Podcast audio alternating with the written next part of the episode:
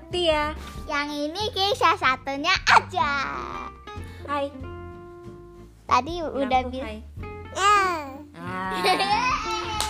Ah, ada sekarang suaranya aja. Lagi. Iya.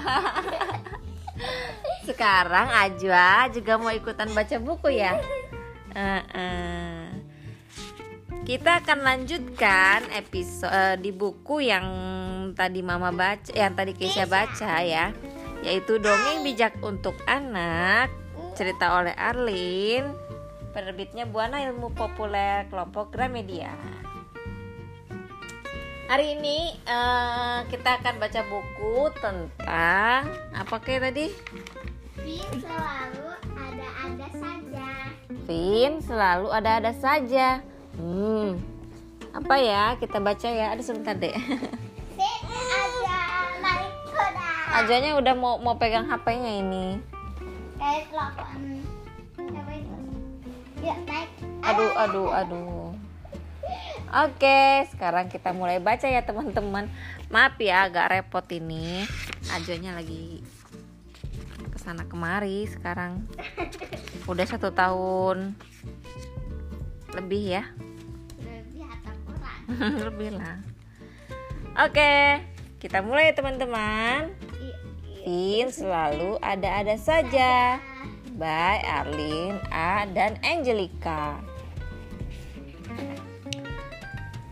Semua beruang sudah maklum bahwa Vin memang selalu ada-ada saja. Waktu masih kecil, dia mengajak beruang kecil lain untuk mendatangi sebuah tempat berkemah. Mereka membuat perkemahan itu berantakan, terkena semprotan pedas, dan hampir ditangkap. Tetapi mereka berhasil mendapatkan beberapa Odol. tub, eh, tub ya maksudnya beberapa odol pasta gigi yang amat lezat. Mana bisa dimakan? Sewaktu remaja dia menemukan sarang lebah yang tergantung di pohon dengan buah-buah berwarna merah yang terlihat lezat. Vin yakin madu dari sarang itu pasti lezat juga. Tiba-tiba. Belum belum. Saat dia berhasil mendapatkan sarangnya dan berbagai berbagi madu itu dengan teman-temannya, Tiba-tiba. ternyata bukan tiba-tiba, ternyata madu itu sangat pahit. Sampai-sampai temannya kapok untuk ikut mencari madu bersama dirinya lagi. Hmm. Sampai suatu hari Vin menemukan sekelompok pohon yang terlihat biasa saja. Buahnya hijau, berambut, dan buruk rupa. Pohon-pohon itu dikelilingi pagar yang tampak aneh. Hmm, buah apa itu? Teman-teman tahu nggak? Buah apa itu yang lagi di, yang dipagarin? Vin lalu penasaran. Saat dia menyentuh pagar itu, dia tersenyum. Dia mencoba banyak cara. Ada. Ya, sebentar deh. Se- sebelum akhirnya dapat masuk tanpa tersetrum. Oh, Pakai sendal. Vin penasaran tadi saat dia menyentuh pagar itu dia tersetrum bukan tersenyum ya ampun mama salah baca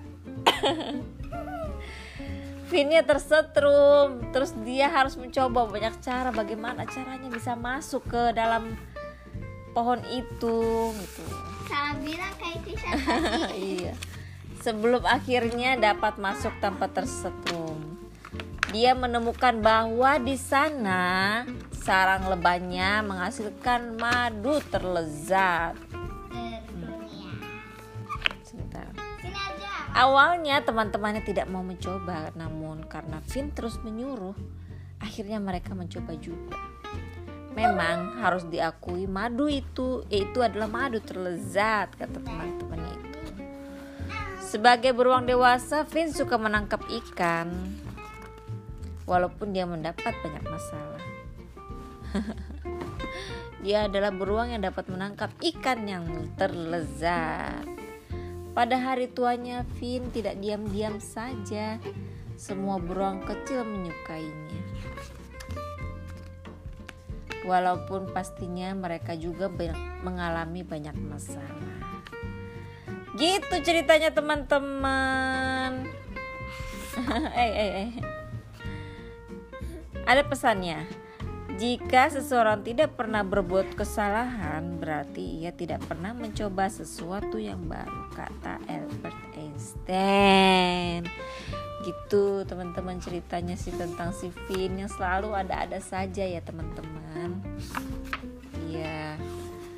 Mau ambil madu, terus mau nangkep ngambil tadi apa po yang yang kayak kayak rambutan gitu ya pohon-pohon yang dikelilingi pagar itu kayak rambutan gitu. Terus tersetrum terus juga nangkep ikan juga. Ternyata nangkepnya belut listrik. Vin Vin ada-ada saja ya. Hmm. Oke gitu teman-teman. Gimana ceritanya? Seru nggak? Seru nggak? Seru nggak?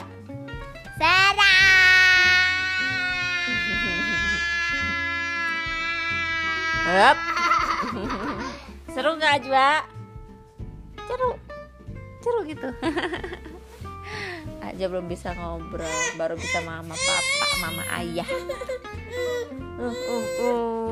Ya udah deh, gitu aja ya teman-teman ya. Nanti kita lanjutin di episode yang baru. Pantengin terus channelnya Mama Tia tentang cerita bersama keluarga, cerita bareng Mama dan Papa. Gitu aja ya teman-teman. Sampai besok. Assalamualaikum. Waalaikumsalam.